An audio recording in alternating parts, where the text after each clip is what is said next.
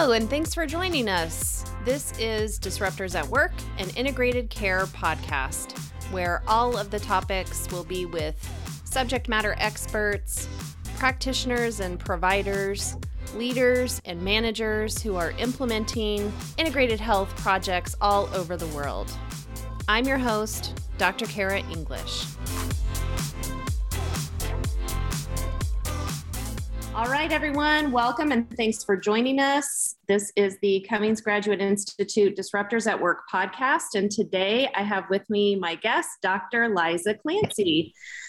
Liza Hi. is a LCSW from Bradley Beach, New Jersey, and she recently completed her Doctor of Behavioral Health at Cummings Graduate Institute.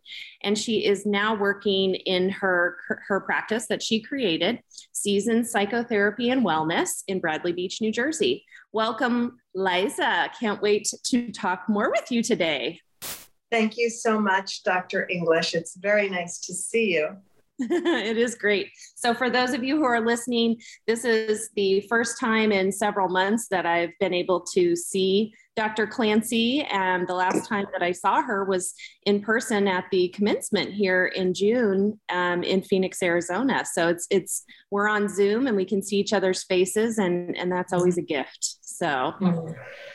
Okay, well, let's jump right in. Um, so, thanks so much for agreeing to spend some time with me today. Um, as you know, we've been talking a little bit and sharing more about culminating projects with our audience. So, oftentimes, one of the first questions that a prospective student wants to know is what do people do for their culminating projects, which we call mm-hmm. CP? Mm-hmm. Um, and, you know, like you and I talked about, and, and all students at CGI talk about with me as, as I advise and chair culminating projects, really the topic is, is very much up to the person. And we encourage you to take a lot of um, in, interest, freedom of interest, and, and to explore what you really are interested in and to dive deep into what you feel you're most passionate about so that you can really build a career stepping stone or you know expand your current business model based on the work that you do in your cp we want it all to be valuable and meaningful not just an academic exercise. Mm-hmm. so can you tell us a little bit about your cp topic and how you came to focus on it? Sure absolutely. And i i just want to say that i think cummings is unique and the DBH degree is unique in that respect. It really is um, very versatile and allows students to really pick up on their on their fields of interest and develop it uh, to the point where uh, when you get the degree in your hand, you're ready to to go, and um, you know your business plan is already made, and you really can. Um, it, it's very marketable, and and it's um, it's a very practical degree in that respect. I'm really uh, so, glad you had that experience. That makes me really happy. Yeah, absolutely. In fact, you know, we'll get to this later, I'm sure. I I I I suspected that I wanted to go into private practice at some point, but you know, having to actually produce a business plan definitely accelerated that process for me. And really, the the culminating project um, served as, you know, it really synthesized all of the different threads, brought them together uh, into a very valuable uh, experience and prospect for me once I finished, you know. So, Great. anyway, now here I am, and uh, I'll tell you a little bit about the CP. Right. So, yeah, I had an interest in anxiety and began to look at the the neurological underpinnings of it. Um, and there's a course called neuropathophysiology, as well as um, another neuro course mm-hmm. uh, taught by Dr. Janet Cummings. And those were some of my favorites, although possibly the most difficult. Um, uh, but well, those anyway. are medical literacy, our medical literacy classes, and Dr. Janet Cummings has always taught those for us for a good reason. They are a more challenging and you know deeper level level of science um, you know than most of our other classes which are very professional driven mm-hmm. and um, at the yeah. same time most students really enjoy them because the way that she teaches them is very student friendly. Yeah, yeah. And so I picked up sort of on the idea of neuroplasticity. And I really, you know, one of my mottos, and I, I think it's in my profile on Psychology Today, even, um, is really how small shifts in thinking can can make tremendous impact on one's life. And really, that's where neuroplasticity comes in. And so my my culminating project turned into the role of neuroplasticity in the treatment of cortical anxiety and rumination because I noticed that so many people are ruminators, kind of like myself. Um, you know, and this is sort of a way out. So, my CP really allowed me to look at the physiological basis of anxiety, the difference between cortical and amygdala anxiety, and to develop a treatment protocol to address it, um, followed by a business plan. Um, you know, where I could actually practice these things that I wrote about in the CP.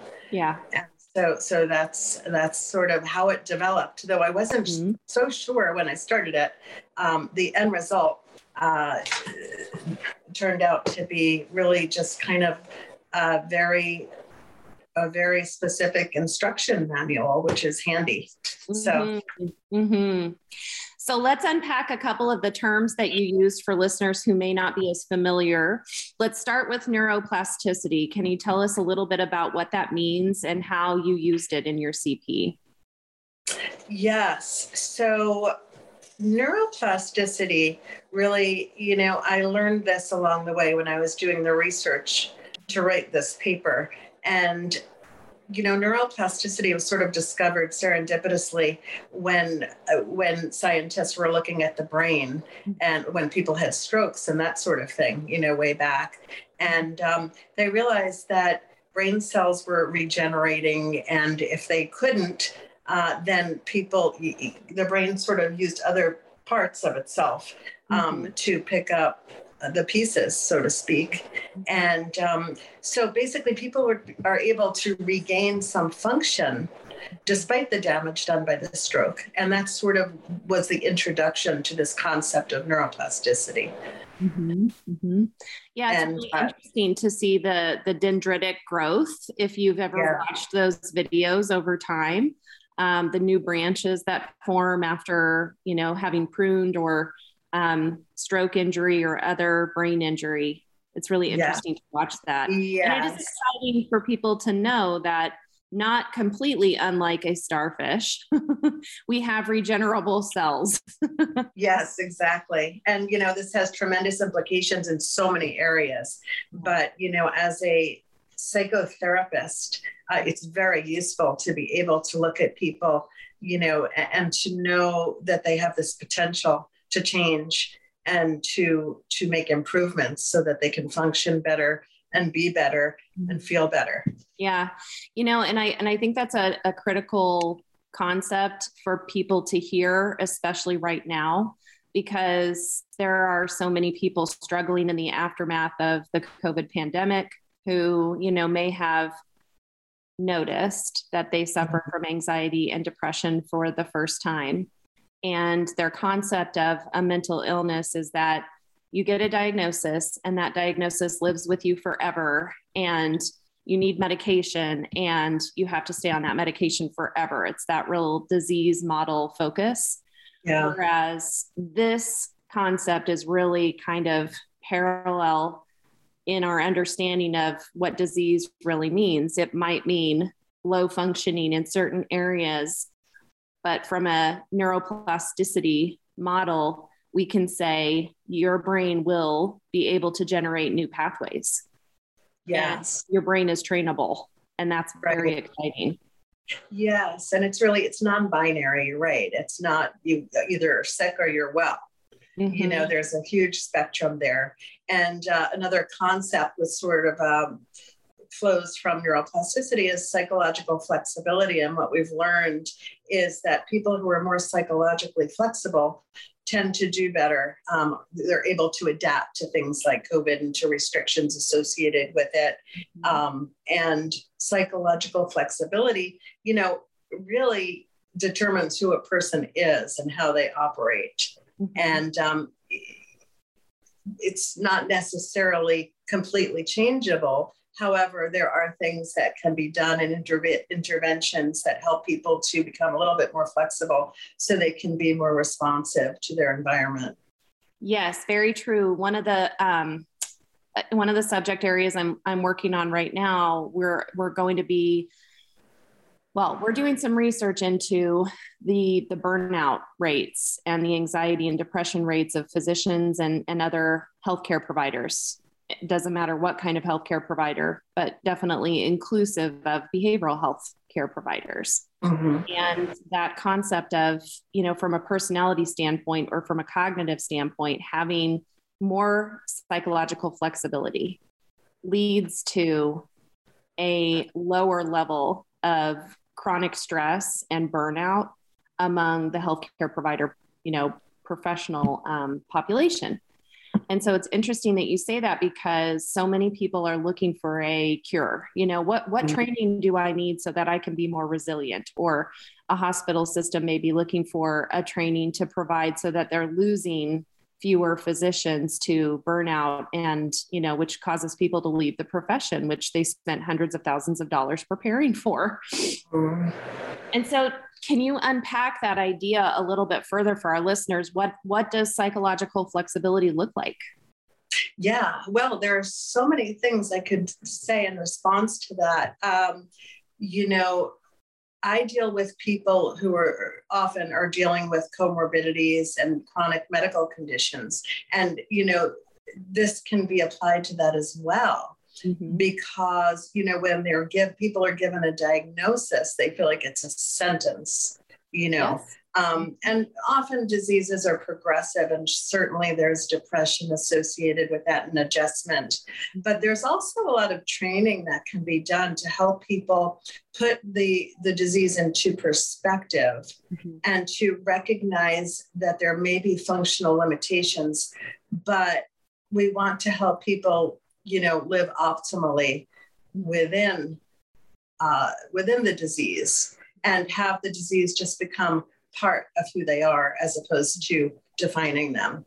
Right, right. So, uh, you know, and I think the other the other uh, focus with regard to to what you talked about is you know the medical profession and integrated health in general and how having doctors of behavioral health or behavioral health specialists on staff in medical facilities, in emergency rooms, in doctors' offices, in primary care, in specialty care, all over the place, um, mm-hmm. can really be integral in helping you know the medical community deal with mm-hmm. patients uh, so that the burnout is less because you know if people are treated on an ongoing basis and there's enough support in place you know, uh, they're more likely to be adherent and treatment compliant and to take advantage of, of interventions and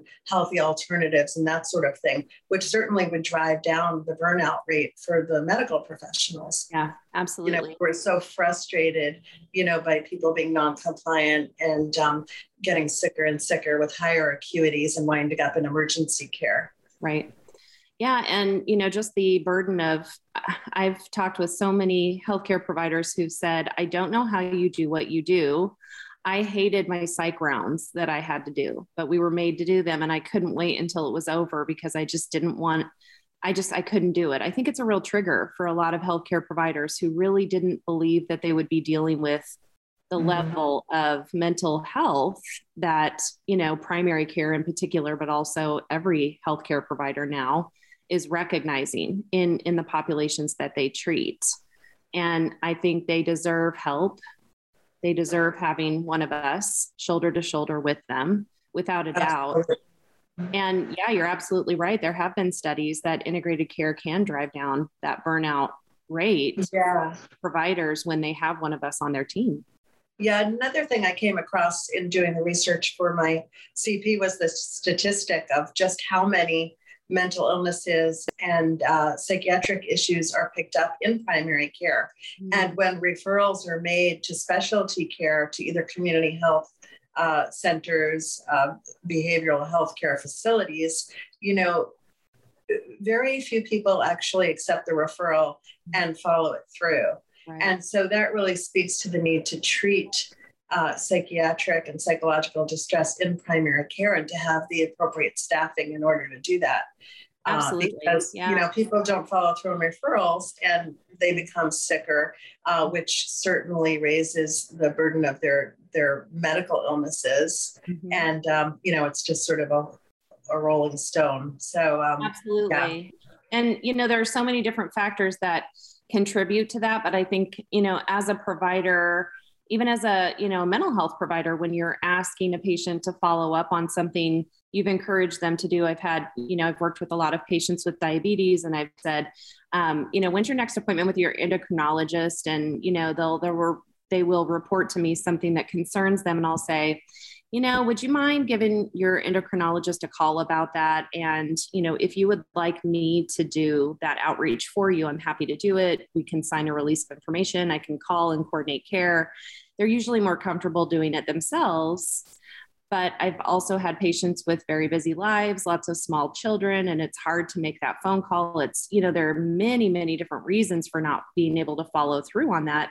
And it feels like part of it is my own failure, right, as a healthcare provider because mm. my patient is failing. So there's something more I should be doing is the, you know, implication there.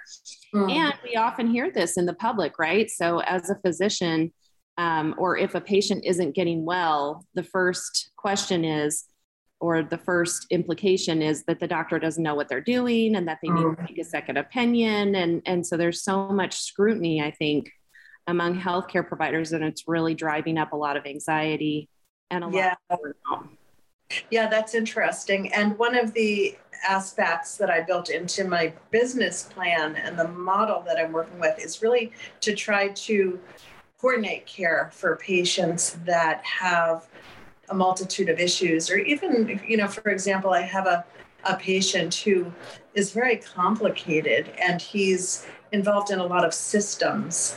And while it's not necessarily that I am the driving force between coordinating his care, it helps for me to be coordinated sure. in his care and to have an understanding of all of the different pieces, you know, cogs in the wheel.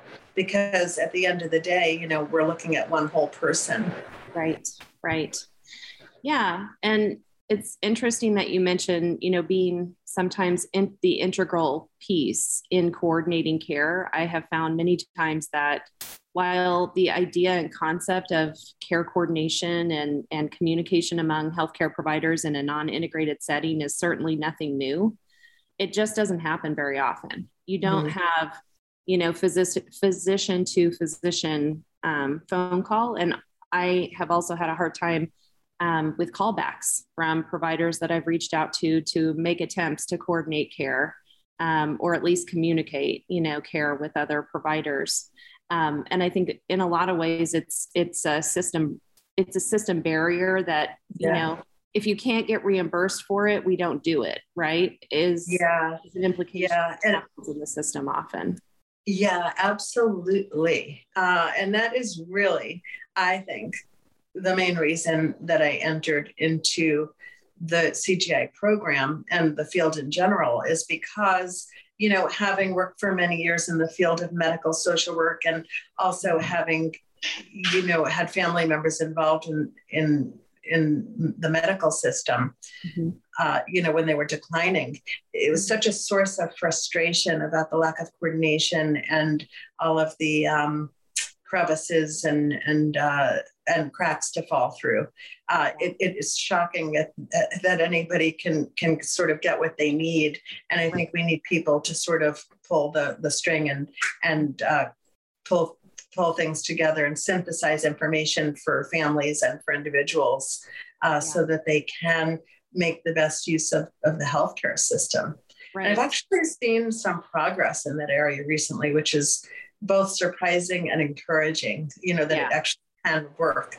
Um, yes. But there certainly are lots of times when it doesn't. And I, I think um, behavioral health specialists are really that missing link. Mm-hmm. Yeah, I completely agree. I think I think while integration in name only is being used a lot, and I would even go as far as to use the word rampantly um, mm-hmm. in the medical community when we know that true integration is several levels away from you know what what a doctor of behavioral health views from an evidence-based perspective as optimal integration um, to achieve you know the quadruple aim for mm-hmm. everyone involved um, you know it's definitely something that is coming and i believe that you know and i often quote Dr. Nick Cummings by saying that when doctors of behavioral health become the CEOs, oh. that's when healthcare will change.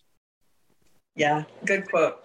We've heard him say that. We know it's true, and and that's one of the things I'm really proud about our our graduates. You know, using their business plans to really attack opportunities to improve care. So well, let's merge into that topic, shall we? Let's uh, segue. Sure. So, okay. tell me a little bit more about your project itself. You did a lot of research around the cortical and amygdalic, and I'm sorry if I'm mm-hmm. misusing that term, anxiety.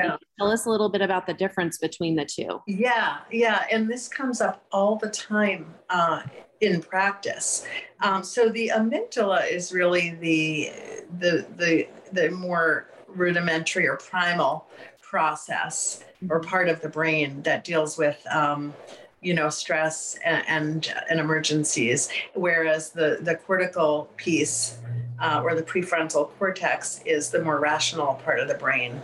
And so what we want to do in top down therapy anyway is to sort of use the the the prefrontal cortex to help people learn to tamp down their amygdala and and tell it that you know there's not a tiger running after them it's okay and to be able to to cope with stressors.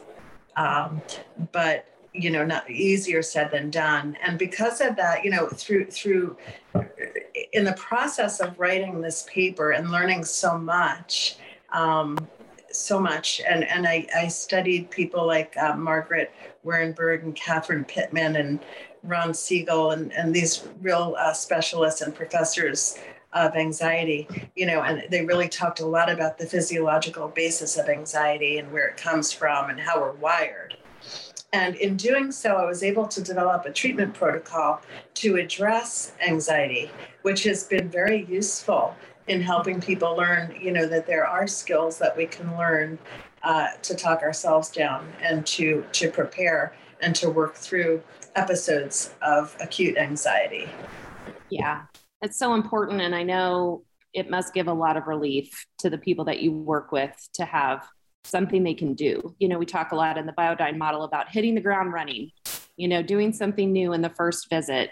So, how does that? Do you mind talking a little bit about the treatment protocol or the assessment and treatment protocol?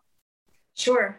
Yeah. So, so the protocol is very simple, really. But what it does is it breaks down the steps so that it's sort of an easy to follow recipe, mm-hmm. so to speak, uh, for people to kind of to, to be able to remember. It has an acronym so that it's easy to remember and people can pull it up. Uh, and and that's the goal is to kind of try to recognize as soon as possible when the anxiety is creeping in or when something's triggering it. And the, the first, it's called the REMA protocol. And the first letter R stands for just that recognize. Recognize when, uh, as soon as you can, when that anxiety, people get better and better at it as time goes on. You know, recognize um, that the anxiety is setting in there's starting to be some some symptoms some some physical manifestations of it mm-hmm. and also maybe some rumination. And the next letter E is explore, and and the design there is to explore the trigger. Mm-hmm. Um, so what triggered? You know, a person would say to themselves, "What triggered me to have this anxiety all of a sudden?" You know, what happened? And to take a moment to reflect. Sometimes it's easier for people to to know exactly you know, sometimes there's a very specific trigger, and other times we have to do a little uncovering. Um, and then M, which is sort of like a mindfulness piece, um, a meditative piece where uh, the person takes a, a, moment, and I teach them to do square breathing.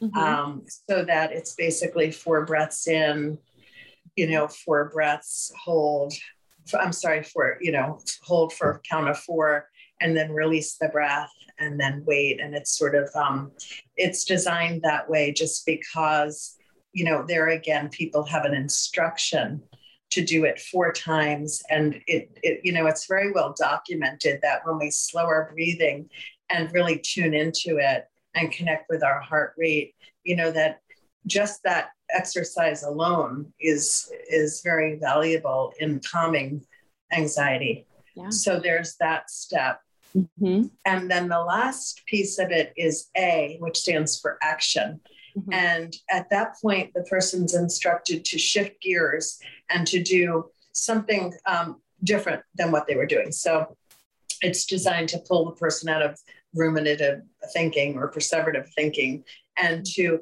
you know usually once we know a person we can help them to figure out what that action might be for them. For somebody it might be you know jumping on the treadmill. For another person um, it might be doing an actual chore. Mm-hmm. or something that's sort of a go-to try to help people develop a go-to so that they don't have to think about what they're going to do at that point.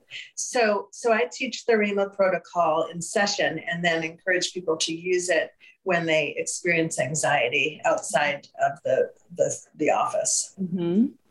And and talk a little bit about the results because you you found you had an interesting result in that at, at first you were also doing a biometric um, measurement of heart rate. Mm.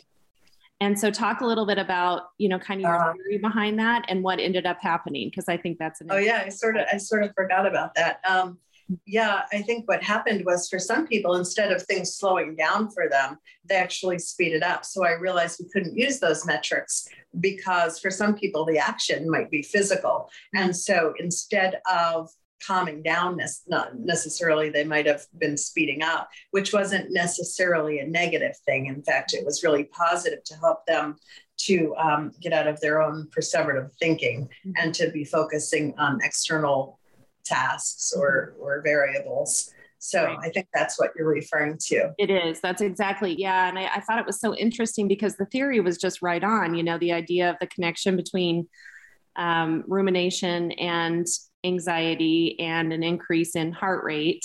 But then when it got to the action, the REMA, you know, that last A step, um, you know, the, the patient who you were working with in particular really got a lot of benefit out of doing something physical. Yeah. Yeah. And so, you know, to see that um, opposite response and then to also acknowledge that she still got the benefit of reduced anxiety, but not in the biometric manage or measurement that you were expecting to be able to measure it. right. Well said. Yeah, that's right so i think that's an important thing and and i know you you talk with everybody about you know choosing an action like you said and setting them up for success by having an action that they know provides some relief from anxiety. So doing something physically active what are some of the other actions that the folks that you're working with or that you have taken with you know some success?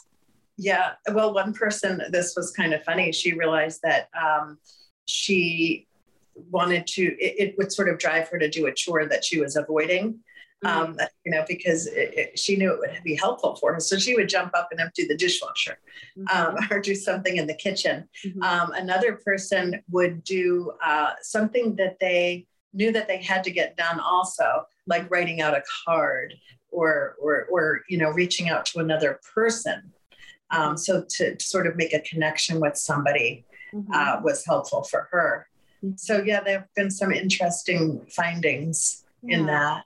Yeah. I think that's a nice way to individualize the treatment to help people, you know, to figure out what's going to work for them. And it also increases the buy-in if they're part of, you know, identifying mm-hmm. what what a what a what type of an activity will be useful for them. Absolutely. Yeah. Well, and and I'm sure like most other patients who are learning new things, they probably experience not as significant a relief in the beginning because they're still think they're still having to apply the the cortical, you know, skill of working through or the excuse me, the cognitive skill of of, you know, noticing, recognizing like you said and that can seem time consuming or maybe uncomfortable for people who do a lot of escapism and avoiding of uncomfortable feelings and sensations in their body. Yeah, in fact, I had a very interesting uh, case on Friday where something similar to that happened where the person had, was triggered and the, the trigger was so intense for them that they had a full-on full-blown panic attack and wound up making terrible or you know maladaptive decisions things that were not beneficial at all mm-hmm. and um, she just did not see she loves this protocol and uses it frequently but when this situation occurred you're right it was so intense physiologically that she reacted mm-hmm. and she didn't understand and she asked even to talk about it she did not understand that at that moment she had a choice. It felt like such, it really felt like a tiger was chasing her. Yeah. Yep. And so she did not feel like she could go to that rational cortical side at all. Yeah. And, you know, throughout the course of discussion, she recognized that she really could, that it really, you know, we don't have to react the way that we have in the past, that that is really a choice Mm-hmm. And so what we did was we worked out steps. So if that situation were to arise again, we walked through it and talked about how she could slow things down so mm-hmm. that she could take the time to either do the protocol or just to kind of come to her senses, so to speak, you know, to, to recognize that she has options and that mm-hmm. she can take her time to make decisions in her best interest. So it's very, very helpful. You know, I, I love the way that you described all of that because you really, you know, for for her and what a huge help to her for you to work through this with her. You used what could have been perceived as a setback or, you know, taking a step backwards to really propel treatment forward by using the experience of the quote unquote setback to figure yeah, out how do we move forward through this? Yeah, I like that. That's a, that's a nice comment because I think that's 75% of what I do with people mm-hmm. is really just reframe things mm-hmm. and, and help them look at the, help people to look at things just a little bit differently. Yeah. Through a different lens. And it makes a world of difference. And, and that's where we get back to that neuroplasticity.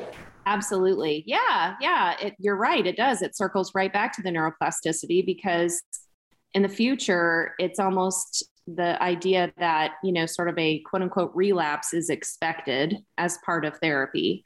And that while some people feel often that they haven't made, I, I hear this sometimes from people who, you know, are working through difficult stuff, developmental trauma, you know, stuff that mm-hmm. tends to stick around um, and stuff that needs to maybe be worked on over time and as the human develops. Um, but it can be very difficult for people because they're thinking, oh my gosh, all of this time that I've spent working through this, and now here I am still dealing with it. And it feels like a real yeah. failure. Yes, that it, that comes up all the time, and it's true, and it's the furthest thing from a failure. You know, right. it's basically just sort of a reminder that this issue exists. Mm-hmm, mm-hmm. Uh, but the person is really no further back mm-hmm. than they were. Mm-hmm. Uh, but they, especially if they're in treatment, because they have the comfort of the therapist to help them to kind of look at what happened and to use it mm-hmm. as a learning opportunity. Absolutely. Yeah, one one kind of visual I like to use, especially because we live in Arizona, so a lot of people hike, and you know there are some pretty pretty hefty upward hikes. You know, sometimes up to two or three thousand feet in the Phoenix area from sea level where we start. And I like to use the visual of, you know, if imagine if you're halfway up the mountain and you're just looking up and you're thinking, oh my gosh, I have so much further to go. But you take the time to turn around and try to look back to the starting point of, you know, the trailhead and, and where you started from. And my goodness, how far you've already come. Right. Yeah. Nice imagery yeah i think it's a nice you know i definitely use that in my own life i, I do a lot of hiking and and for me i'm like okay just remember you know i may have stopped at the halfway point here on this particular thing i'm working on or i may have had to backtrack and take a different trail because the trail i was taking up is now blocked or it's no longer mm-hmm. you know in, in arizona a lot with the rains that we get a trail will go away. And it and it looks like a trail or you know the the water flowing down will often make it seem like it's a trail but it, it's really not a trail. And sometimes you do have to backtrack. And you know the idea of neuroplasticity is like that as well. Sometimes we mm-hmm. try a strategy that ends up not working out and it's kind of a failure but then we just try a new strategy. And that's your neuroplasticity right there is switching from oh my god i failed. Now i got to quit. I'm going to give up to like you mentioned i have the option i have the choice i can think through this if i slow things down yeah, absolutely. And I'll give you a uh, Jersey Shore example that I had last week, which was, okay. you know, going out on a paddleboard and making the mistake of looking at the water when I was standing up and like getting kind of, you know, motion, you know, mm, you know, um, off balance uh, yeah. because the water was moving.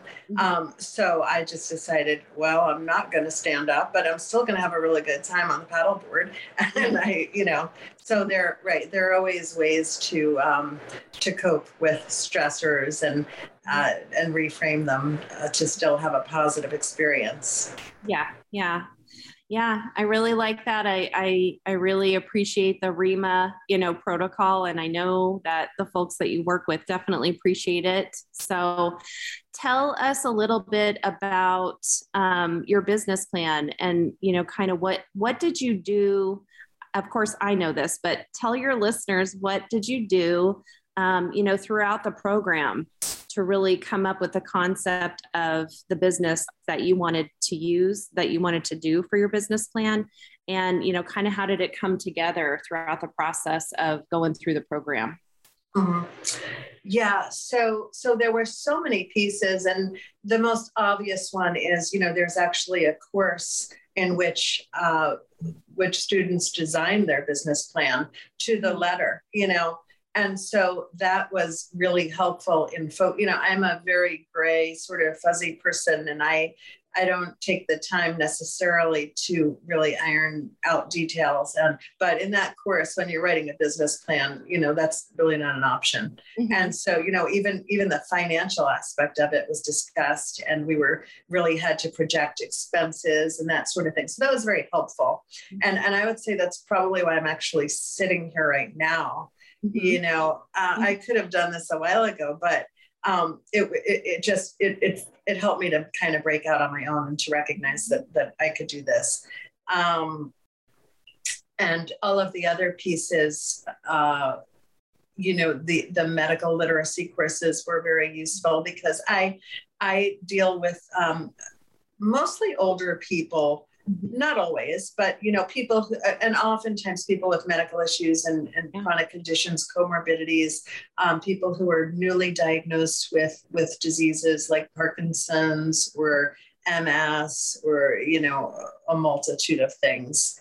Uh, you know, I have I see somebody who has chronic Lyme's disease who's mm. uh, totally incapacitated at a very young age, and all yeah. of those kinds of things. So the medical literacy is helpful, and uh, um, and and and really help things to kind of take shape.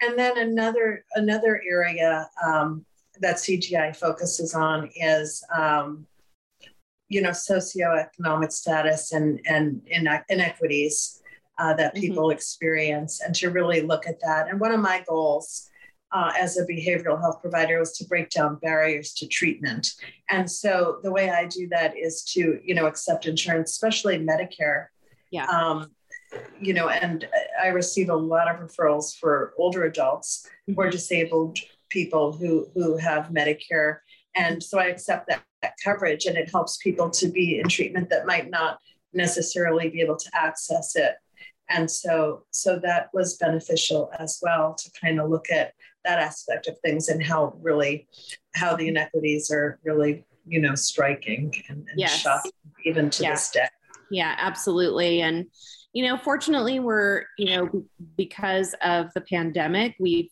we've again using that resilient mindset right? We we have an opportunity to really look at how we're not doing well and where we're not doing well and absolutely attack that and address it with strategies that we know can help. And that's definitely something that you know i think you're doing as you know part of your own business model that has to be done to improve the equity and access yeah, and one of the things, the silver linings of, of COVID, although I've had some very tragic experiences recently with patients um, who've had COVID, but one of the silver linings of this uh, pandemic has been the uh, sort of the advent and, and the acceptance of telehealth.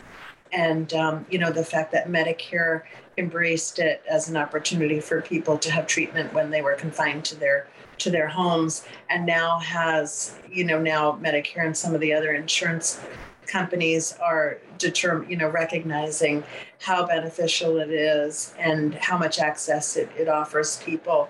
And so they're going to continue to allow it to be covered.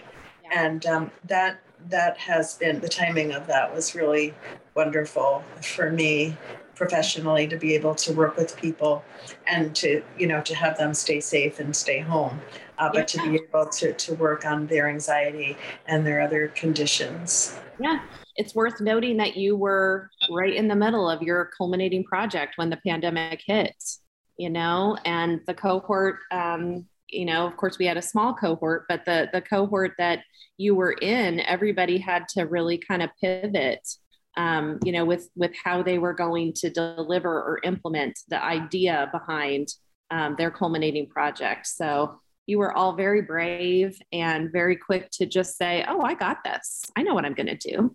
or at least I think half me.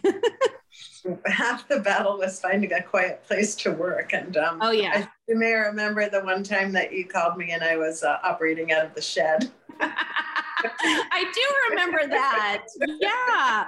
Yes, I, um, boy, I started seeing patients remotely during the pandemic as well. And there were times where uh, my bedroom closet was used for a phone call during a time when my home was very busy with humans and dogs. Yes. So, yeah, I think we've mm-hmm. probably all been there. And what would have been considered, you know, really uh, impossible, if not highly unprofessional before, is just the way that we have had to move on through our lives. Like we do the best we can, right? But yeah, not going to exactly. be perfect. Right. We're all human. Yeah, yeah. And I, I've also heard a lot of feedback from patients during this time that, you know, this is actually just a better solution for them. Um, that they, you know, are saving a lot of time, you know, that would have had to take away from work um, or you know child childcare or other you know responsibilities in just getting to and from appointments. Yeah absolutely. And um, you know people that have the have medical issues and it can be very difficult for them to access transportation and mm-hmm. and you know they lack mobility. So um, you know I, i've been known to go to people's homes but having telehealth is certainly you know a, a nice option across yeah. the board. And and i find that even now that you know, although things are starting to creep back up, you know, even when things were better and people were vaccinated, you know, many people opted to to continue with telehealth, and it's mm-hmm. been it's it's a time saver in a lot of ways, and it's been yeah, it's very much appreciated. Yeah. By, by, by patients and I think providers alike. Yeah, I, I absolutely agree. And, and I think it, you know, to, to go to circle back to the social determinants of health, almost everyone has some type of smartphone now. Um, you know, smartphone models are are becoming more affordable um, for folks, and through a smartphone or even a, a telephone connection, being able to have that connection with a therapist um, you know, if you don't have transportation, or gosh, I, I've had patients who were um, on several different buses for an hour and a half in one direction just to make it to an appointment on time. And mm-hmm. you can't count on a bus to, you know, stay on track, stay on schedule. And it's really difficult to, you know, navigate that when you don't have your own transportation. And if you add a couple of kids, with you as you're you know coming to or from it it gets even crazier so yeah it's definitely a benefit that kind of a that can be a response to addressing some of those social determinants but that's provided that you have that phone. Yeah absolutely. And there are some people even when they have access to you know, to video calls, um, that even prefer just to, to have a regular old fashioned phone call. Um, you know, and I talked to somebody that I used to see in the office that, and now we do telehealth just with a, a regular phone connection, an old fashioned phone connection. And um, we talked about, you know, our impressions. She asked me, and we decided to compare notes, you know, and I think we both decided that we were both pretty happy with it. And she felt that she was getting as much out of it as she did when she came to the office. Mm-hmm. So. That's wonderful. I did have, I would say there were two patients that I was working with out of all of the patients that I was seeing during the pandemic that were so Zoom fatigued mm. all day at work that they just could not handle another Zoom session. And so they really requested that we do phone only. And mm-hmm. you know, it was, it was on on certainly the burden was on me to just follow up regularly and say, do you feel like you're getting what you need? Mm-hmm. And every time we talked about it, you know, we talked about the pros and cons. We talked about you know were they were their needs being met and every time for both of them they were saying and providing feedback such as i'm really glad that i have this option because yeah. i don't think i would do therapy if i had to do zoom or if i had to mm-hmm. come in the office i just can't fit that into my life right now mm-hmm. yeah I, I, think everybody except for bill is probably a, a proponent yeah, um, probably true. Yeah, so that that's referring to one of the co- cohort uh, peers who who really has um, a, a, very strong preference for in person meetings. Yes, exactly. but yeah, and um, and many people have realized, you know, that they that they're more proficient with um, with technology than they thought they were. You know, people yeah. who do have access to it um, have really stepped up, and uh, you know, there are so many platforms now available. You know, a lot of the the uh, electronic health record providers, you know, offer their own platform, as does Psychology Today, which is HIPAA compliant. So there are lots of options for people. Yeah. Yeah, I, I think that's that's another, you know, just to go back to your comment, it's definitely another silver lining that um, that we can be grateful for. That you know, I think oftentimes, and this is another thing that re- relates to that physician anxiety and burnout we don't, as healthcare providers, we don't have control over the way that we deliver services um, all of the time. And, you know, that's kind of a fallacy among the public, you know, as well, that if we're delivering things in a certain way, it's because we want to or because we chose to do it that way. Sometimes we are just as restricted as they are in their mm-hmm. access to us, um, you know, based on the kind of care that health insurance will or won't pay for or the restrictions that they place um, on the way that we care for human beings. Yeah. Um, yeah. So I think that's one thing for me that really gave me a little bit more control over my life was being able to deliver in a way that was more suitable to a busy pregnant or postpartum mom with a brand new baby. Mm-hmm who certainly doesn't want to take that brand new baby out in a global pandemic. Um, but right. it's hard enough to get out of the house when it's not a global pandemic. Um, right. That's a that's a great point. I never thought of it from from that respect perspective.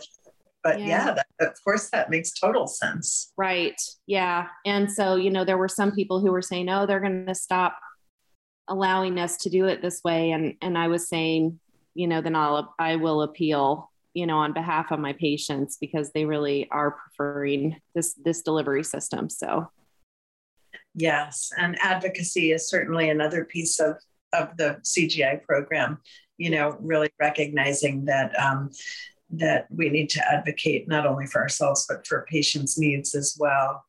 Mm-hmm. And um, yeah. yeah, and and and, and that also is certainly part of my business plan is you know figuring out how to pivot and how to meet people's needs mm-hmm. um, and and that involved going to people's homes as well and doing whatever it takes really to help them to to receive services yeah I remember that from your business plan and I really appreciated your openness to, you know, offering that in-home option because for a lot of people, especially those who um, maybe older and less familiar with technology, maybe don't have a smartphone or a tablet they can use, you know, would really need an, an in home care. And, you know, my dad just had quadruple bypass surgery. And um, so you know, fortunately he's he's on Medicare and he was able to get some in-home services for things like OT and PT and you know an in-home nurse who would come and check on him. But now he has to travel to the cardiac rehab center. And mm-hmm. they live in kind of a more remote area. It's about 35 minutes from you know quote town. And um, that's going to be a real burden on on them to to get to and from those appointments three times a week yes and I'm, I'm brought that up. Uh, I'm glad you brought that up because that really, you know, I worked in that field for for a long time in medical social work and and with a home care agency that provided exactly those services. And people don't realize how time limited those services are, and they're designed to be short termed and um, acute you know, and to help people sort of transition from a medical facility to being home. But just when people start to get used to having those services come into the home, that's mm-hmm. just about when they sort of plateau and all the services suddenly are gone. And right. that's where and I try to pick up right then and there mm-hmm. so that people don't fall between the cracks, um, but so that they can have ongoing care. Because um, mm-hmm. it's really one of the shortfalls in the system. Absolutely. Yeah, it's definitely um, you know, and my my dad is very fortunate to still be married and, you know, to have a, a strong relationship with my mom who has been doing her best, you know, to be his caregiver and care coordinator, but it's certainly a full-time job. And we were saying, you know, when my dad was even in the hospital, we were saying, what on earth does a person do when they have no one? Um, yeah. How, how do they how do they survive? Because you know my dad had some real complications after his surgery and without myself and my mom and then my sister who ended up flying in from Ireland. So I'm a doctor of behavioral health. My sister is a veterinary surgeon. So oh. we had you know kind of the the healthcare field kind of covered and we could talk physician to physician you know. Um, what do families do who don't have a DBH and a yes and um, and it's so true yeah there's so much isolation and people do not know how to avail themselves of the resources the resources are limited of course as it is, mm-hmm. but people don't even really know what's out there and then they're just sort of uh, abandoned by the medical system once yeah. they they they reach any sort of stability it doesn't mean that they're well. They're still very much in need of services but there are none really necessarily to meet them there. And um, i think that really plays into heightened anxiety and depression and all of the the, the psychological aspects of being alone.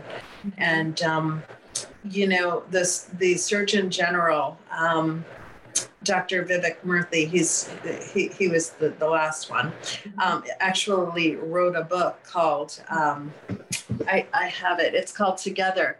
Mm-hmm. Um, he he I, it, it, I, I couldn't believe it. He actually wrote a, a whole book. Mm-hmm. Um, called The Healing Power of Human Connection in a Sometimes Lonely World. And he wrote it as a doctor, you know, because he saw how how much of a burden isolation is, especially in this country when we don't have you know extended families living together. Right. You know with all the progress that we've made here we've really kind of shot ourselves in the foot in some respects right. because we don't have you know support and connection with other people. And it, he, he talks in this book endlessly and my and a lot of my cp is devoted to this also um, just about how that that isolation alienation drives uh, mental health conditions yep. and also contributes to uh, medical decline. Mm-hmm. Absolutely. Yeah. I think I caught him on a podcast with, I don't remember who it could have been, Brene Brown. It could have been anyone um, mm-hmm. talk, talking about that book and he did such a nice job unpacking you know the the research and and the literature that he had reviewed and you know really did a good job delivering the the punchlines of his research and experience as a physician there so yeah that's that's a huge book i'll i'll add that as a link to recommend to the listeners mm-hmm.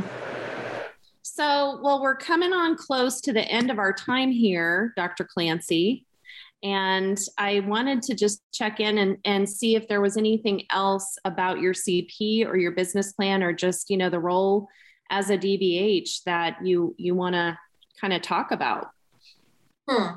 You know, we really just kind of spontaneously touched on most uh, most of the the critical points. Mm-hmm. Uh, I just have to say that you know it's been a very valuable degree in the sense that um, you know it, it's helped me to kind of construct where I want to go and to mm-hmm. be mindful of um, how connected uh, how important integrated health is yeah. and um, and and how useful it is in in practicing mm-hmm. thank you for, for that input and also i'm so glad that you know post graduation you still feel that way mm. yeah yeah i know I, you know for me one year in to the dbh program it kind of feels for a, a, busy working professional like, oh boy, I'm starting to get a little burned out here. Did you have any burnout while you were trying to get beyond that first year of the DBH program? You mean, can you, so you mean while I was in the program? As a student. Mm-hmm. As a student. Huh.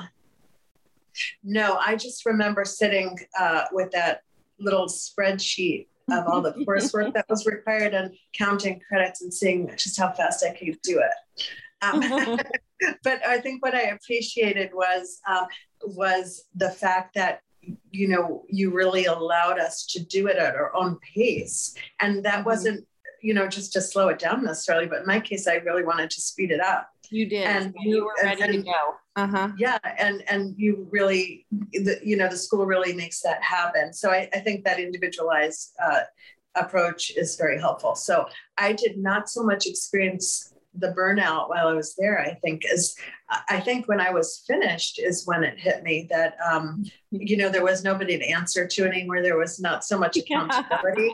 and I didn't really like that feeling of being out, you know, and not being connected with, uh, with the cohort, with the other students and with the faculty um, just you know after so much uh, of an intensive uh, experience being in, in school with everybody for those years and it's funny that you say that because so many people still if they haven't done online education feel like oh i could never do an online program because i really like the interaction with faculty and other students but i honestly feel like maybe doing it remotely is even a little bit better because yeah, I um we're in each I other's have, homes. We see each other's yeah. partners and kids and dogs. Exactly. yeah, yeah. It, it's true. It is very personal, and mm-hmm. you know, even this might be worth mentioning is another. Um, you know, I learned EMDR through mm-hmm. the program and mm-hmm. was able to take advantage of that offering even online. It was so effective and and so um,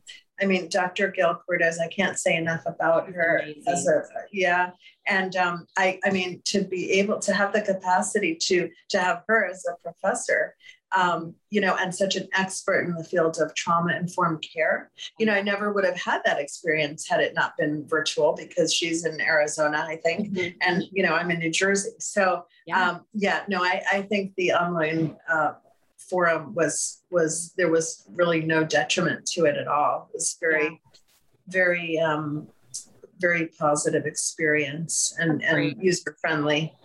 I'm so glad. And you know, as you know, um, you've probably seen the outreach from Dr. Grant Baldwin about um, alumni meetups and networking that we're working on. We're trying to survey everybody because, as you know, with busy professionals across the the nation unless we have a webinar time at 5 p.m. Pacific time on Tuesdays, then it won't it's work. hard to coordinate.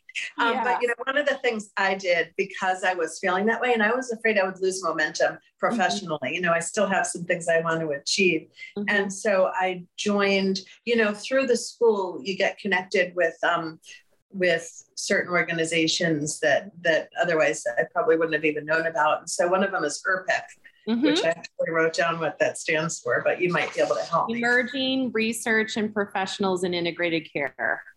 Yes.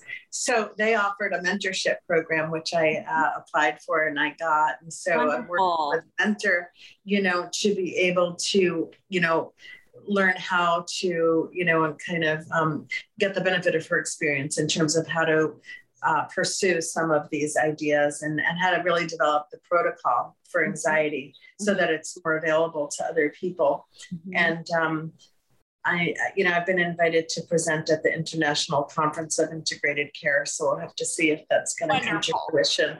Yeah. So yeah. So that's well, the next the next um, integrated care conference is going to be in Denmark, so that would be quite a fun trip for you. I'll be there.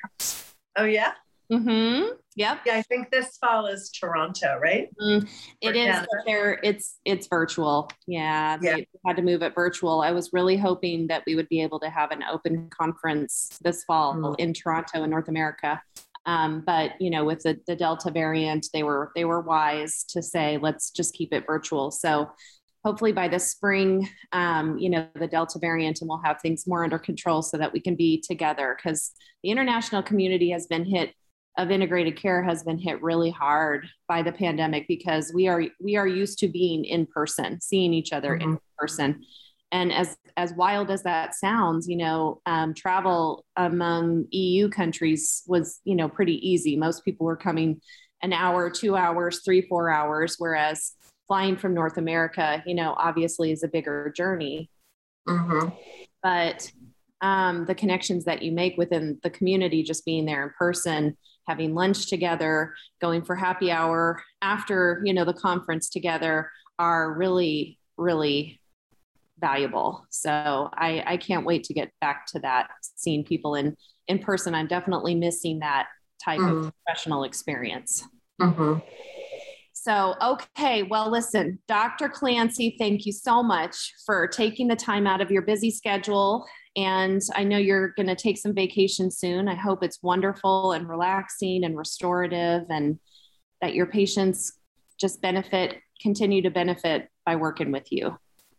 Thank you so much, Dr. English. It's a pleasure. And it's yeah. been nice spending this hour with you. Absolutely. Let's do it again.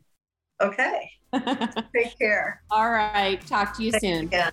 Okay. Bye now. Bye.